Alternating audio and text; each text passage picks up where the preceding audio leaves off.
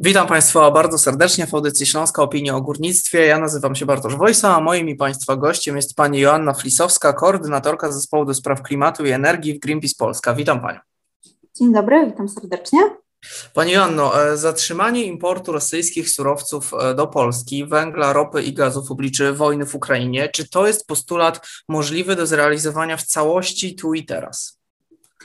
No, oczywiście to, to nie jest postulat, który można zrealizować z dnia na dzień, e, tylko to, to musi być pewien e, proces. Natomiast no, jak najbardziej możliwym jest uniezależnienie się od e, paliw kopalnych e, pochodzących z Rosji. E, no, ale tutaj przede wszystkim tak naprawdę e, konieczne jest działanie na rzecz tego, żeby uniezależnić się od paliw kopalnych w ogóle.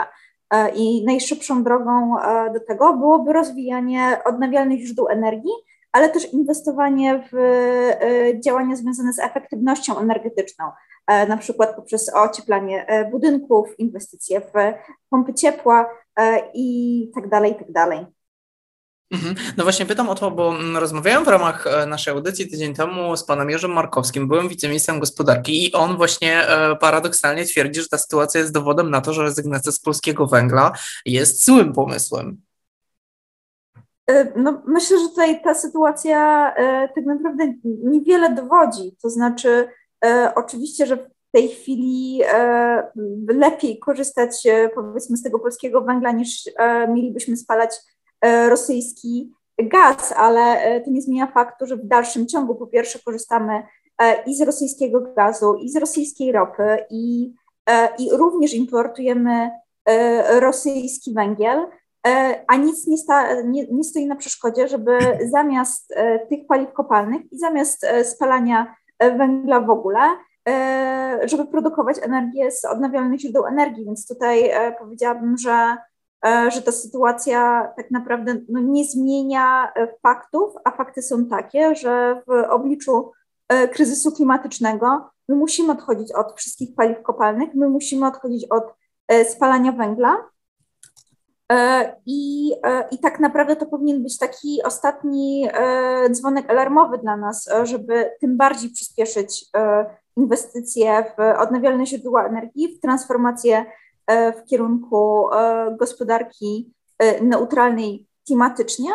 A fakty są takie, że, że ten czas węgla tak czy owak się skończył. On może teraz może troszeczkę odbić od tego dna, na którym się znalazł kilka miesięcy temu E, natomiast e, sami szefowie spółek energetycznych już wskazywali, że, że, że tak czy owak e, no ten, ten czas węgla w Polsce E, będzie się kończył niezależnie od, e, od tej sytuacji, w której jesteśmy teraz. Mhm. Związkowcy już kilka miesięcy temu, a nawet i wcześniej właściwie, wnosili o powstrzymanie importu rosyjskiego węgla. To jest temat zresztą poruszany przez górniczą stronę społeczną e, od dawna, bo związkowcy wnosili, że mają wystarczające zapasy złoża i ten węgiel rosyjski nie jest im potrzebny. Czy wychodzi więc na to, że w tej sprawie mieli wówczas rację, a jeśli tak, to choć może to być naiwne pytanie, dlaczego ich wtedy nie posłuchano? Tylko dopiero teraz, kiedy znaleźliśmy się w takim kryzysie. No tutaj e, wydaje mi się, że warto e, przyjrzeć się, czemu e, w ogóle doszło do tego importu e, węgla z Rosji, a, a doszło do tego, że mm, no ewidentnie on e, ma trochę inną charakterystykę niż ten węgiel, który jest wydobywany e, w polskich kopalniach, więc to nie jest tak, że my teraz jesteśmy w stanie z dnia na dzień zastąpić węgiel importowany z Rosji tym węgiel, węglem z polskich e, kopalni. Jeżeli jesteśmy w stanie, no to, e, to jak najbardziej e, róbmy tak.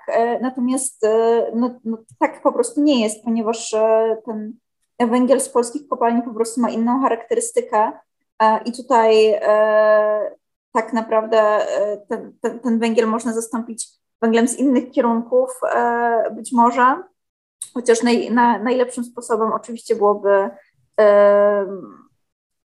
po prostu wyeliminowanie y, popytu, potrzeby spalania węgla w ogóle i to powinien być kluczowy kierunek. Mhm. Pojawiło się teraz takie pytanie w obliczu tego wszystkiego, jak system energetyczny w Polsce powinien wyglądać w tej nowej sytuacji geopolitycznej w Pani ocenie. E, no już Pani wspomniała, stawiamy na odnawialne źródła energii i odchodzimy od e, paliw e, kopalnych, tak?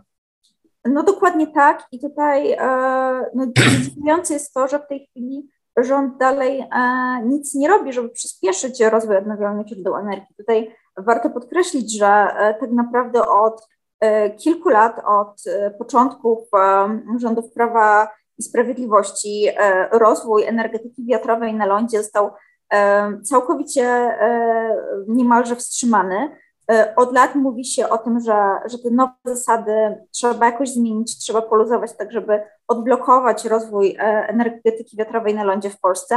Natomiast nic się nie dzieje i teraz e, mijają kolejne miesiące i dalej nic się w tym temacie nie dzieje, a zamiast tego rząd forsuje kolejne przepisy, które mają przyhamować albo, albo które w efekcie przyhamują tak naprawdę również rozwój energetyki słonecznej E, w Polsce, więc e, w tej chwili no, ten kierunek jest e, zupełnie na opak i zwłaszcza w momencie, w którym um, tym bardziej z jednej strony z powodu kryzysu klimatycznego, ale z drugiej strony e, z powodu wojny Ukrainie i, i tego, żeby jak najszybciej e, uzależ, uniezależnić się od e, tych paliw kopalnych z Rosji, Mm, no trzeba koniecznie odblokować e, pełen potencjał odnawialnych źródeł energii w Polsce, bo to jest najlepsza, najszybsza droga. Już e, dziś w kuluarach mówi się także o renegocjacji górniczej umowy społecznej. Związkowcy Solidarności e, wnosili nawet e, i zastanawiali się, czy nie powinno się wstrzymać procesu notyfikacji dokumentów Komisji Europejskiej. W zasadzie ten proces notyfikacji nawet się jeszcze nie rozpoczął.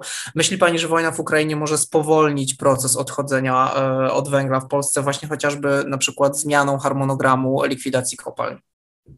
Mm, to, to trochę jest e, skomplikowane pytanie, biorąc pod uwagę e, ten wstęp, e, który Pan zrobił do niego, z tego względu, że w pewnym sensie zgadzamy się ze związkowcami, że ta umowa tak zwana społeczna, która została rozpisana, nie nadaje się do notyfikacji do Komisji mhm. Europejskiej i powinna zostać zmieniona, tylko Obawiam się, że tutaj mamy e, dość rozbieżne opinie na temat e, tego, dlaczego i jak powinna zostać zmieniona, e, bo tak naprawdę ta, ta, ta umowa od początku była kompletnie oderwana od rzeczywistości. Ten harmonogram, który tam jest, który tam się znajduje, czyli harmonogram odchodzenia od węgla do 2049 roku, jest absolutnie zbyt powolny i powinien zostać znacznie przyspieszony.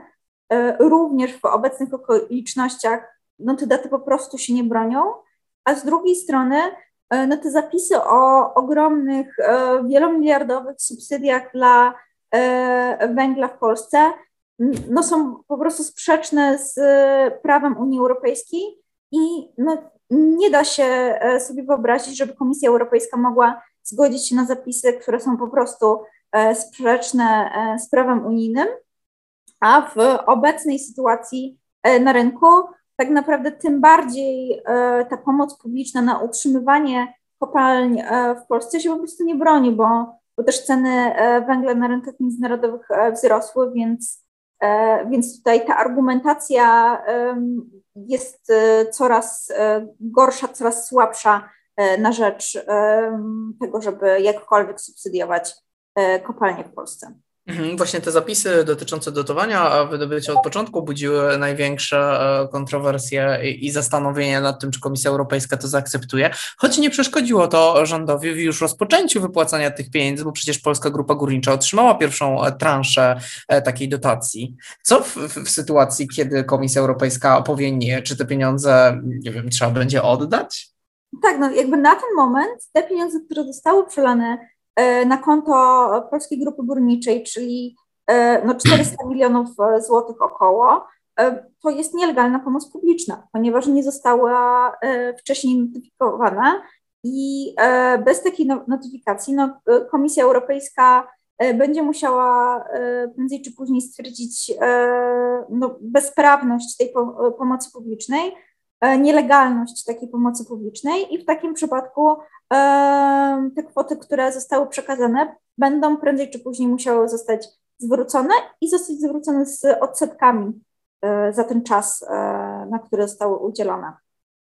Tak na koniec, Pani Joanno, podsumowując to wszystko, o czym mówiliśmy, jak wojna w Ukrainie i ewentualne wstrzymanie importu rosyjskiego węgla wpłynie, może wpłynąć albo powinno wpłynąć na polskie kopalnie i polskie górnictwo?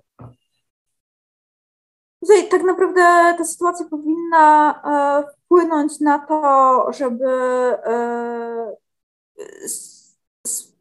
żeby może przyspieszyć pracę nad takim rzetelnym, e, już nieoderwanym od rzeczywistości harmonogramem odchodzenia od węgla w Polsce, żeby spojrzeć jeszcze raz na tą sytuację, którą mamy obecnie w Polsce z jakąś taką większą dozą obiektywności i przede wszystkim tak naprawdę to powinien być ten czas, kiedy e, my rewidujemy założenia polskiej e, strategii energetycznej i przygotowujemy plan tego, jak najszybciej e, uniezależnić się od paliw kopalnych, jak najszybciej przejść na odnawialne źródła energii i zwiększyć oszczędności energetyczne, tą efektywność energetyczną w Polsce.